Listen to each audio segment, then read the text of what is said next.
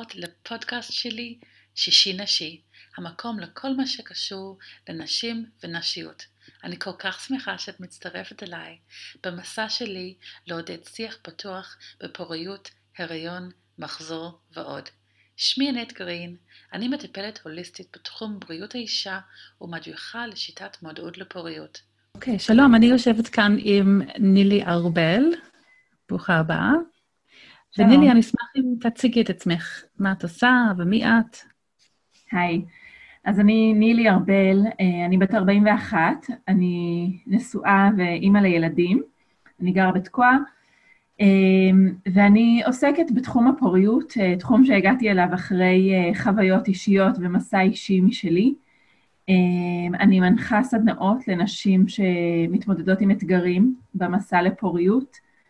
אני מעבירה הרצאות בתחום, אה, גם לקהילות שרוצות ככה להגביר את המודעות ואת הרגישות, וגם לאנשי מקצוע שפוגשים אנשים סביב הזמנים האלה.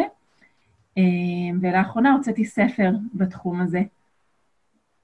כן, אז תכף אנחנו נדבר על הספר הזה, ואני אשמח, אה, אם את מוכנה, פשוט לשתף איתנו קצת על הסיפור האישי, האישי שלך בדרך להיות אימא. מתי uh, בעצם שמת לב שזה לא הולך באופן טבעי ובאופן קלות, בטח כמו שחשבת? כן, אמ, אז אנחנו, אה, בעצם הבכורה שלנו נולדה ארבע שנים אחרי שהתחתנו, אמ, כשבאמת זה, זה לקח איזושהי תקופה עד, ש, עד שהבנו, בהתחלה אמ, גם באופן אישי אה, עברנו שנה מאתגרת, בשנה הראשונה לנישואים, אח של בעלי נהרג בפיגוע, וזה ככה שינה קצת את, ה, את הפוקוס ואת התוכניות, אבל אה, כשכן התפנינו ככה להתמסר, לנסות אה, להרות, אה, אומרים לכם, לקחת שנה, לנסות, לקח זמן, גם עד שהבנו בהתחלה שיש עניינים של, של תזמון כזוג דתי, לא לפספס את הביוץ. מאוחר יותר, הדרך שלנו הגיעה לשלבים הרבה יותר מתקדמים, וזה ממש הייתה הבעיה הקטנה.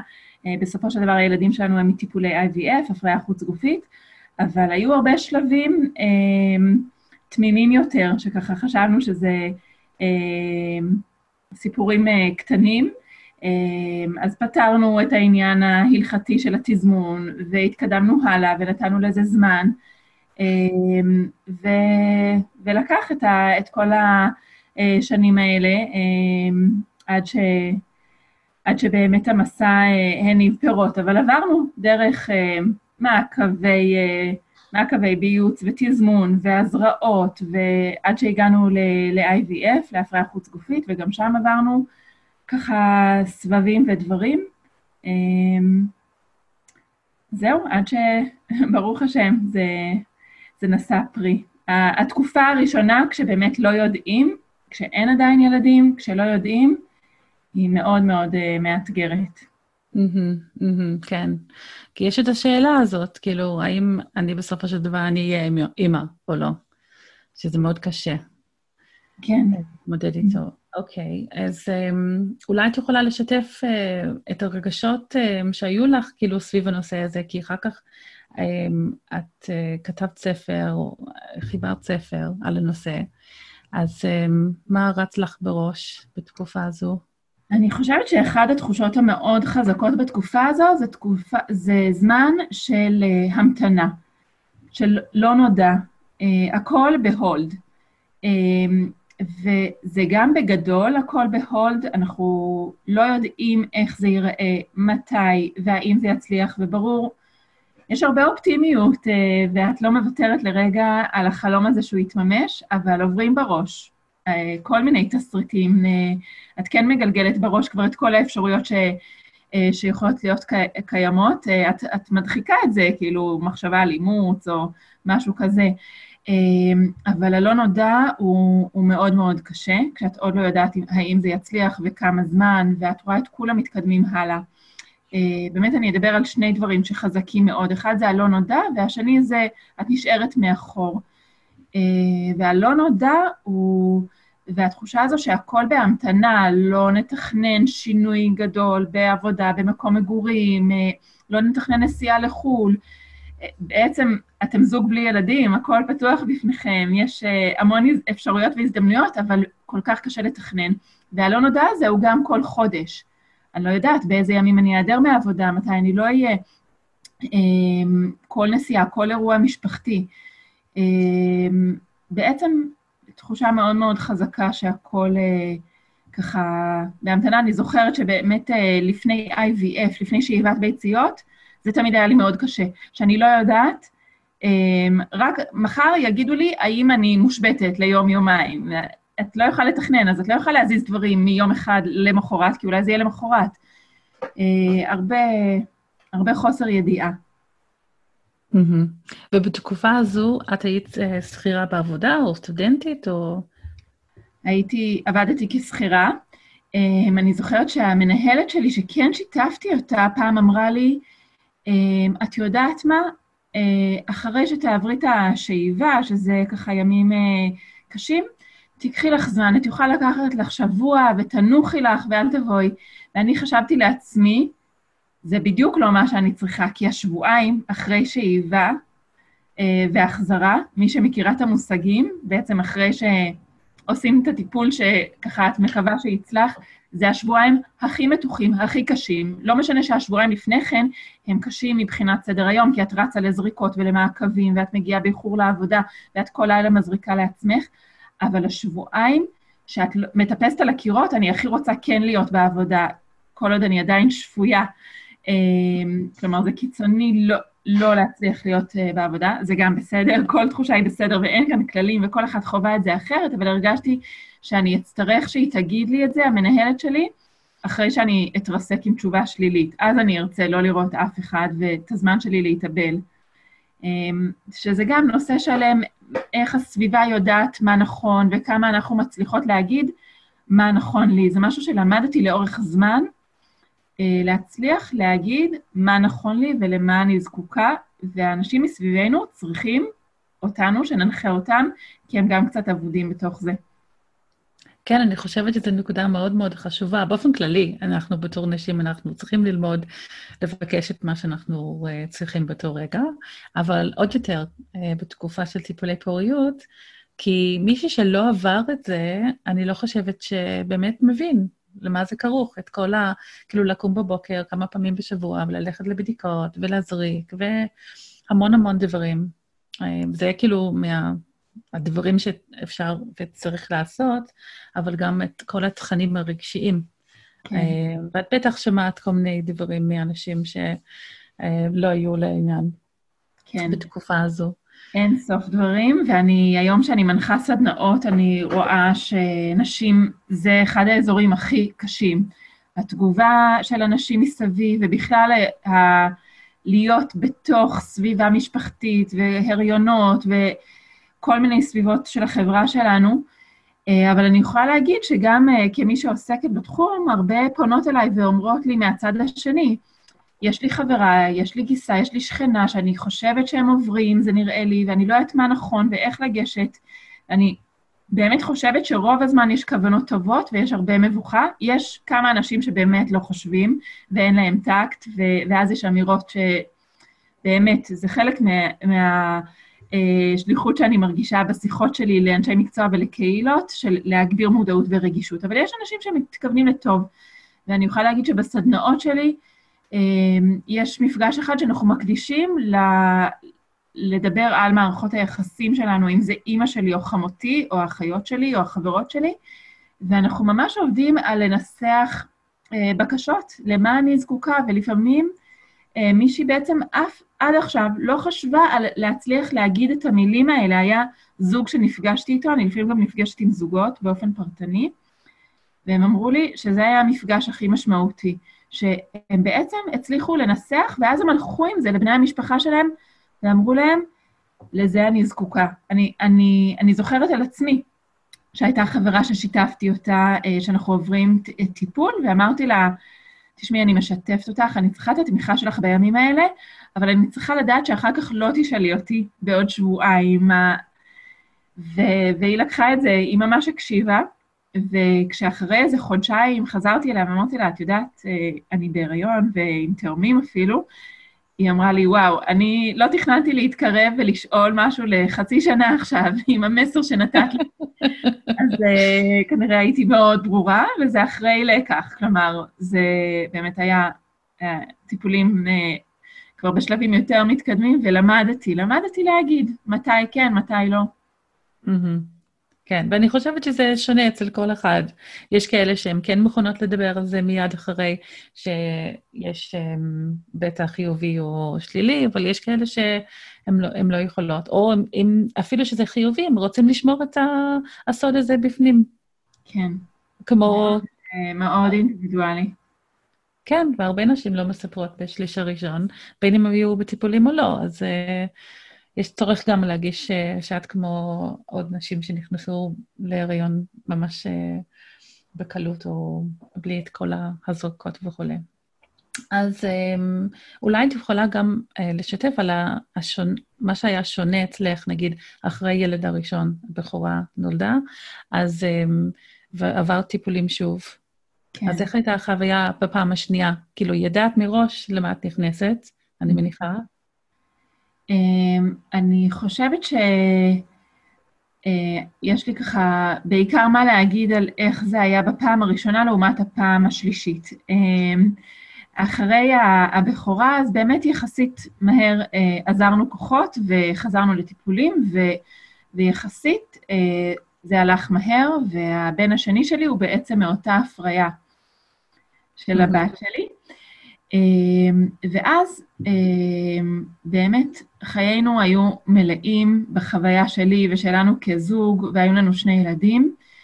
אמ, אפילו כשאני מסתכלת עכשיו אחורה, אני לא זוכרת הרבה מתקופת הטיפולים אה, אה, לבן שלי, כי זה יחסית, באמת לא היינו שם הרבה זמן במחלקה, והדברים הלכו טוב.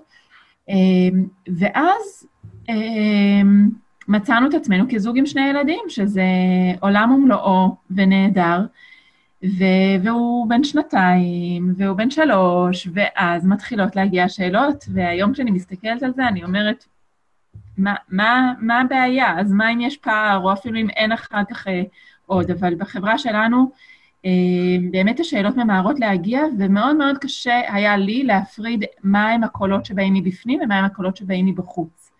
אה, כשאת מדברת על החברה שלנו, את מתכוונת באופן כללי בארץ או בחברה הדתית? אה, אני חושבת שזה מועצם בארץ לעומת ארצות אחרות, וזה מועצם בחברה הדתית עוד פי, פי הרבה. אה, ואני באמת בחברה הדתית ויחסית גרה בקהילה פתוחה, אני גרה בתקועה, מקום אה, כן מעורב, דתיים וחילוניים, ובכל זאת אני, אני זוכרת את עצמי בגן שעשועים, הגן שעשועים זה המקום שכולם ככה מתארות כהמקום המאתגר, ואני ממש זוכרת עצמי. אה, מרגישה את הדבר הזה שכאילו אנחנו לא, לא התקדמנו למודל שנחשב, ולפעמים זה היה באמת תהיות שלי, ואולי אני שומעת קולות, ולפעמים באמת אנשים לא... הם לא מהססים. למרבה הפלא, יש אנשים פשוט ששואלים, אתם חוזרים לטיפולים, אתם יודעים, אתם... אמ, ו, ומבחינתי הייתי כאן במקום אחר, באמת לא הייתי בטוחה שאני הולכת על זה. אה, ידעתי מה זה אומר. ידעתי, אני, אה, מישהי אמרה לי, אבל מה, זה ילך לכם מהר הפעם, לא נשאר לכם עוד אה, מהמוקפאים, ואני אני ידעתי, כלומר, לפני הבת הראשונה באמת עברנו כמה סבבים, וידעתי שגם אם מוקפאים, זה לא תמיד, זה בכלל לא, לא פשוט ולא מובן מאליו. אה, ואני פשוט ידעתי שלהיכנס לתוך הסאגה הזו, זה, זה לא משנה אפילו איך בדיוק זה ייראה, אבל זה להיכנס לטלטלה הנפשית של לנסות ולקוות ולפתח ציפיות, כמה שאת אומרת לעצמך, אני הפעם, אני הפעם לא, לא, לא מפתח ציפיות, אני לא הולכת להאמין, זה לא משנה, זה כבר מכניס אותך לשם, ומהרגע שאת נכנסת בשערי ה-IVF, חייך אינם אותם חיים גם מבחינת היום-יום וגם מבחינה נפשית, ואמרתי, אני לא אכנס לשם בקלות. אה, אני זוכרת שכאילו הייתי צריכה לתרץ למה לוקח לנו זמן לחזור אה, לטיפולים.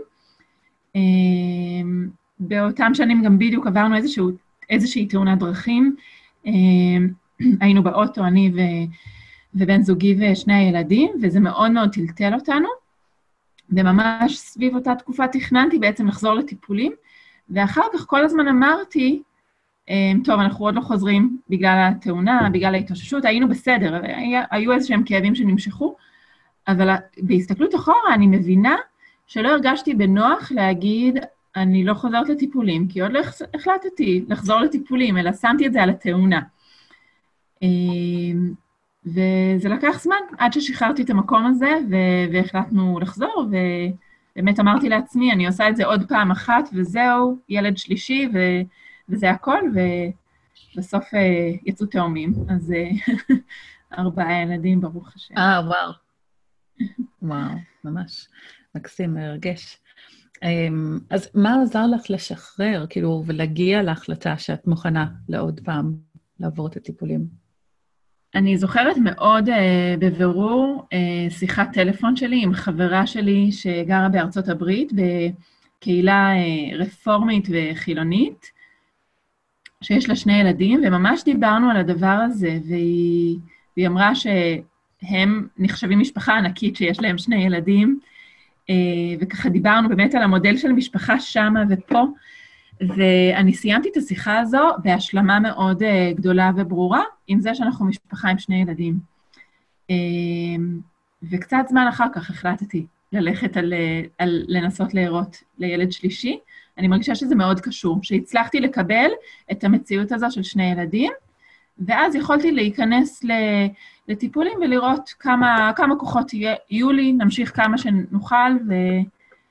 אה, וכמובן שזו הייתה החלטה זוגית של כוחות הנפש, של אה, המחירים מול הילדים שיש, אה, כלומר, זה גם מחירים וזה גם, עם זה שיש ילדים, אז הקולות החברתיים, או הקולות באים גם משם, כי הם מאוד רוצים כבר, זה נצבת הלב כל פעם שהם מספרים שהילדים האחרים בגן מקבלים מעשה טוב על זה שהם נתנו מוצץ לתינוק הקטן, וכל מיני...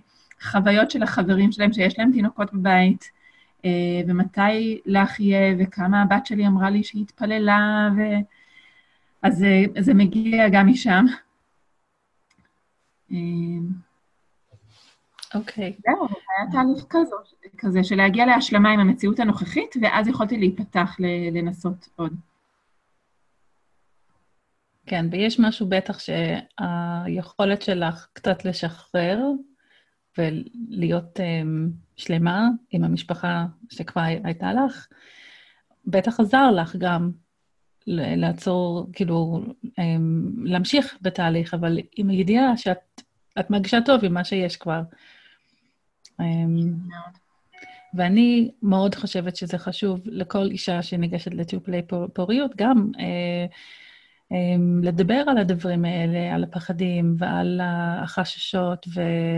ההתלבטויות, כל אחד עם, ה... עם מה שיש לה. Mm-hmm. לא משנה אם זה פעם ראשונה או פעם שנייה.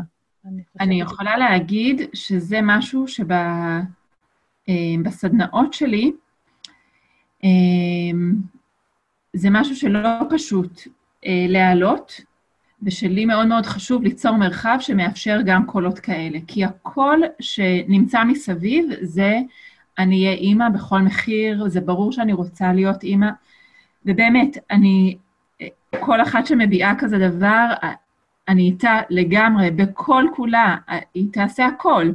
כן, יש לי כל מיני מחשבות אה, אה, על איך נכון לצעוד בדרך הזו ולא לשכוח את מי שאת, אה, גם עם כל כולך למען הדבר הזה. אבל לי חשוב לאפשר מרחב שגם אפשר להשמיע בו עוד קול. ולא מזמן, אה, באמת הייתה מישהי בסדנה שככה אמרה, ש, שזה לא, לא ברור לה ולא בקלות לה. היא עוד לא במקום הזה לגמרי, למרות שהשעון הביולוגי מאוד מתקתק לה, אה, היא, היא, זה לא פתור לה המקום הזה של להיות אימא. ובתוך אה, מסדרונות ה-IVF את, את שומעת את הקולות של אני האימא בכל מחיר, אני כבר חמש שנים מזריקה הורמונים לגוף שלי ואני אמשיך ואני אבקש מהרופא להכניס uh, כמה שיותר עוברים בכל פעם, גם אם זה סכנה להיריון מרובה עוברים. הרבה הרבה סכנות שראיתי גם מאוד ב- ב- uh, מקרוב, כשהם כל כך, הדרייב כל כך כל כך מובן, אבל צריך שיהיה איזשהו שיח שמאפשר גם עוד קולות, של אולי לא תמיד בכל מחיר, אולי לא במחיר לפרק זוגיות אחר כך, אולי לא במחיר אה, של הגוף שלך. אה, זה... אני מנסה ליצור בסדנאות שלי מרחב מאפשר, לא שיפוטי, שאנשים יוכלו להביא את, אה, את מי שהן באשר הן, לכל כיוון. גם אם זה קולות שאני רוצה עכשיו ילד שלישי והמשפחה שלי חושבת שאני משוגעת, שאני מקריבה, אז גם לזה לתת מקום, וגם לתת מקום לחששות מלהיות אימא, או מה נכון לי. בטח.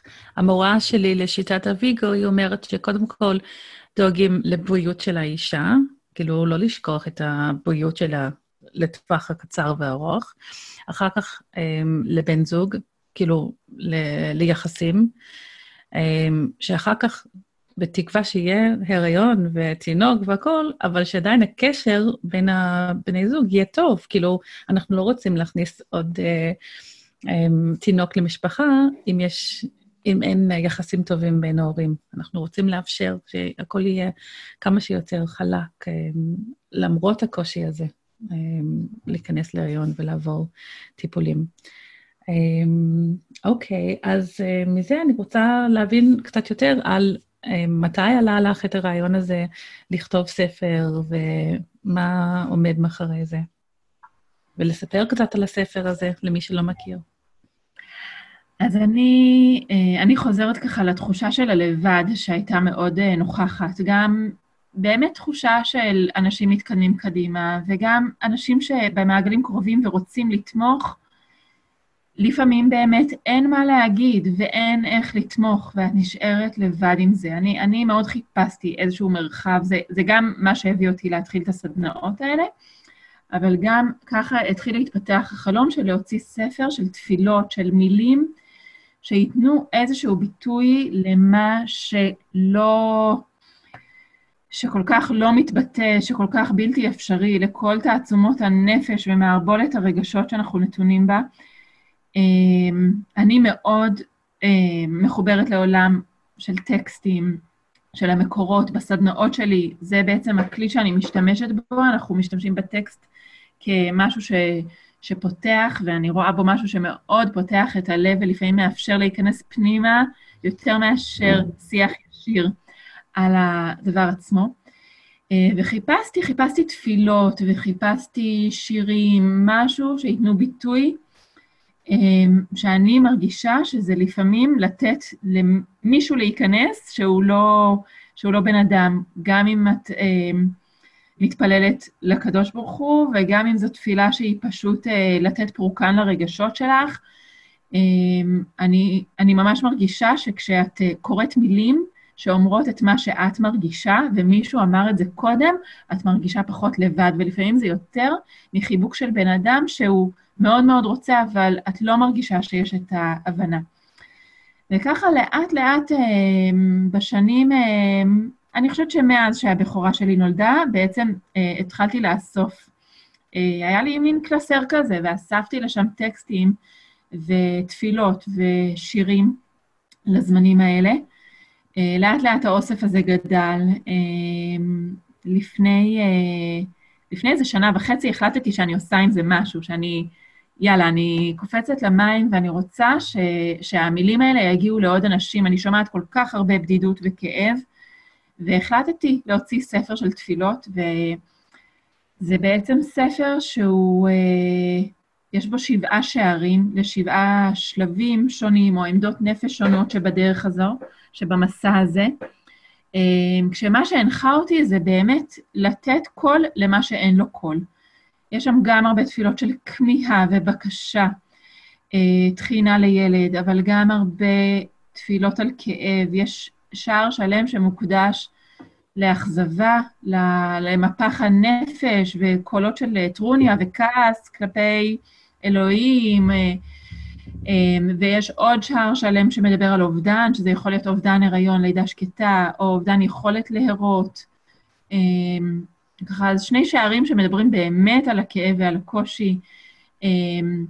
יש שער שלם שהוא באמת אה, מקסים ומרגש בעיניי, אה, של תפילות לשלבים השונים בטיפולים, ויש שם ממש תפילות ספציפיות אה, ללפני שאיבת ביציות, לפני החזרת עוברים, לפני בדיקת דם, לחודש שלפנינו, תחינות לליל החיבור, תפילה לאיש, תפילה לאישה. בפרק על אובדן הריון יש גם תפילות ללפני הפסקת הריון, יש פרק שלם שקוראים לו מים חיים, של תפילות להתחדשות, וחלק הן תפילות שיכולות להיאמר במקווה. אז גם תפילות לזמנים מאוד מסוימים, וגם תפילות למקומות שכאילו לא העזנו, לא העזנו להגיד, אבל הנה, כבר חנה אמרה את הדברים האלה, וכל מיני משוררים לפנינו. זה שילוב של כתיבה של משוררים, כתיבה של נשים שהיו בסדנאות שלי ובחרו להישאר אנונימיות, חלקן, וגם תפילות עתיקות מרחל אימנו, אה, ודרך רבי נחמן מברסלב. אוקיי, רגע, נילי, אני עוצרת אותך שנייה. אה, כן. כנראה משהו פספס פה. את יכולה פשוט אה, לעצור לשתי משפטים האחרונים? כאילו, אה, משהו כמו... כבר ברח לי. אמרת משהו לגבי ה... מאיפה את לקחת את ה... כן. השירים והתפילות? כן. זה ממש אני חושבת שזה סוג של ספר תפילה עתיק חדש.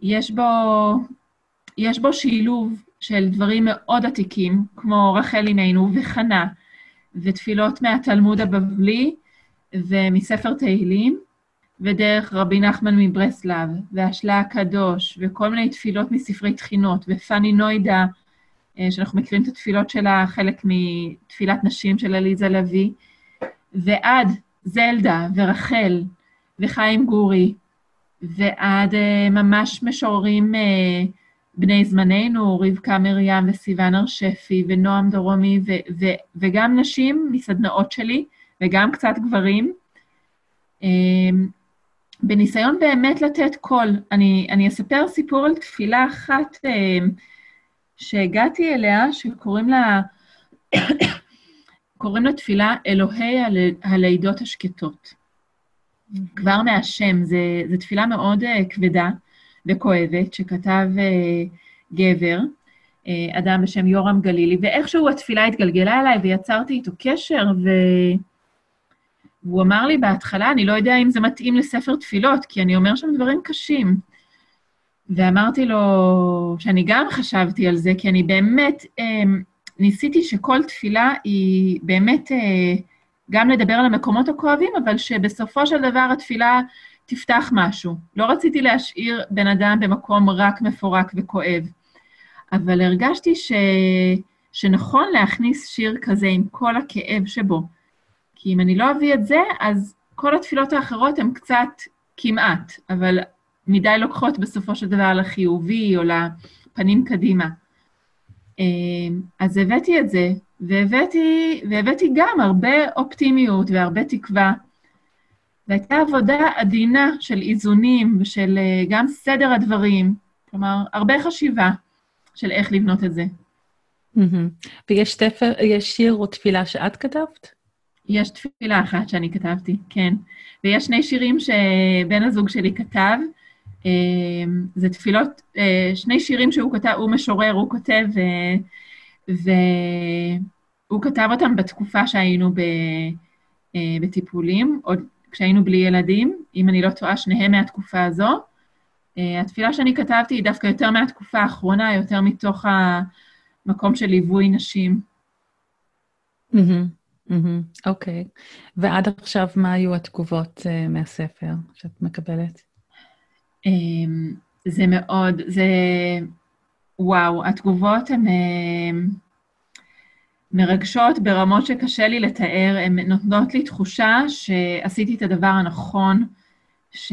שהתפילות שלי יתמלאו במובן הזה של כל כך התפללתי שהדבר יהיה מדויק, שהוא, שהוא אמ, יצליח לגעת, אבל בצורה שהיא עושה טוב אמ, אני מקבלת הודעות מנשים שככה חששו לפתוח את זה והרגישו ממש נחמה במילים, עטופות במילים. אמ, נשים ש...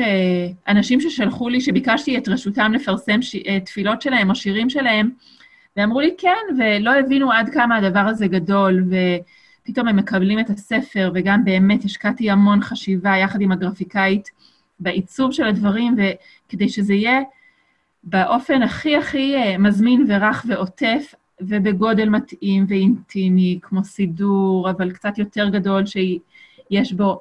יש פה הרבה חשיבה, והתגובות הן פשוט ש, שהכל מדויק, שסדר השערים נכון, שהמילים שלי בהתחלה מעבירות את זה שאני מבינה את המקום, אה, מבינה את המורכבות, השקעתי מחשבה. אני לא סיננתי לפי אה, רקע דתי או השתייכות, או הבאתי כל מיני קולות, ופשוט אה, השזירה ביחד עם העורכת המופלאה, נחמה בן אדרת, שככה עבדה איתי יד ביד, הרבה הרבה חשיבה, ואני עכשיו רואה שכל פיפס שהתעכבנו עליו היה, היה שווה. Uh, התגובות הן, uh, יש לי ציטוטים מדהימים ככה, של, uh, של נשים שככה ישבו ובכו, ישבו עם בן הזוג, uh, ישבו עם חברה, uh, שהספר הולך איתם בתיק כבר שבועות, ממש.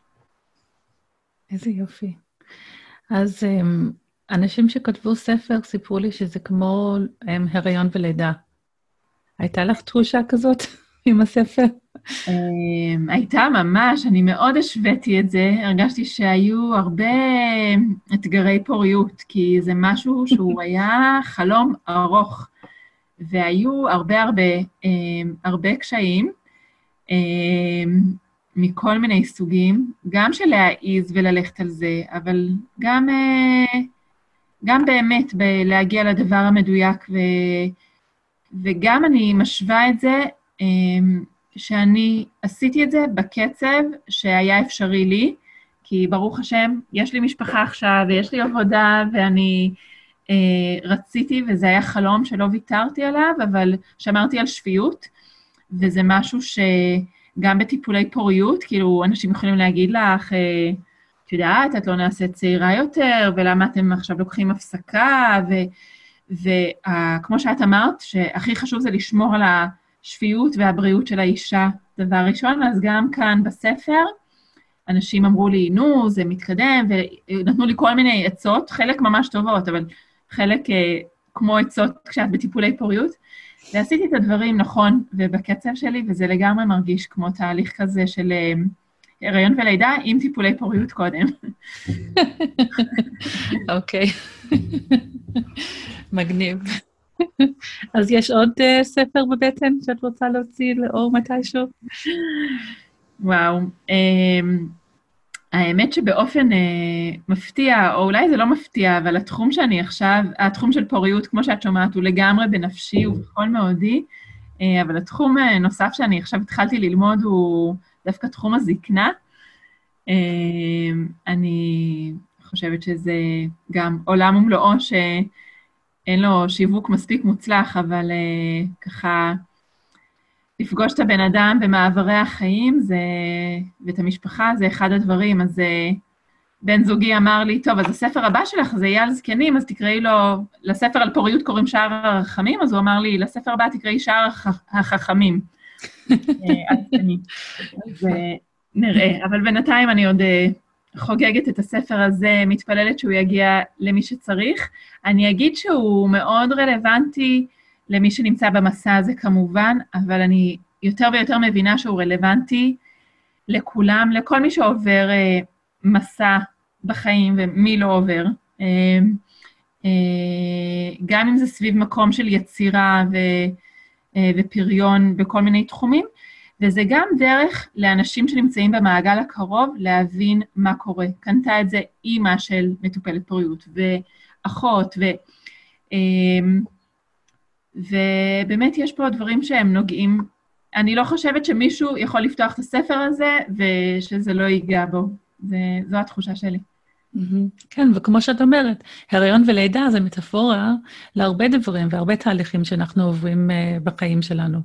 אז כן, יכול, יכול להתאים uh, לתקופות שונות בחיים. אוקיי, אז למי שרוצה להשיג את הספר, איפה uh, אפשר? אז uh, אפשר להיכנס לפייסבוק שלי, נילי ארבל, מסע הפוריות, uh, ויש שם קישור לרכישה. הוא כרגע נמצא גם בחנויות של דברי שיר, ואומרים לי שהוא בדרך לסטימצקי, אני מקווה שהוא יגיע בקרוב. Mm-hmm. אבל באמת הכי פשוט דרך הפייסבוק שלי, נילי ארבל, מסע הפוריות. תודה רבה, נילי. אני מחכה לקרוא את הספר ולהכיר את זה גם למוטפולות שלי, ותודה רבה על השיחה, ומאחלת לך המון הצלחה עם הספר ועם הקבוצות שאת מנחה. תודה רבה. תודה. תודה רבה שהצטרפת אליי היום. יש לי שתי בקשות קטנות. אשמח אם תלחצי על הכפתור subscribe כדי לקבל כל פרק חדש של שישי נשי שיוצא, ותשלחי את הפרק לחברה או קרובת משפחה שיכולה ליהנות מזה. תודה רבה ואני מקווה שתצטרפי אליי בפרק הבא של שישי נשי.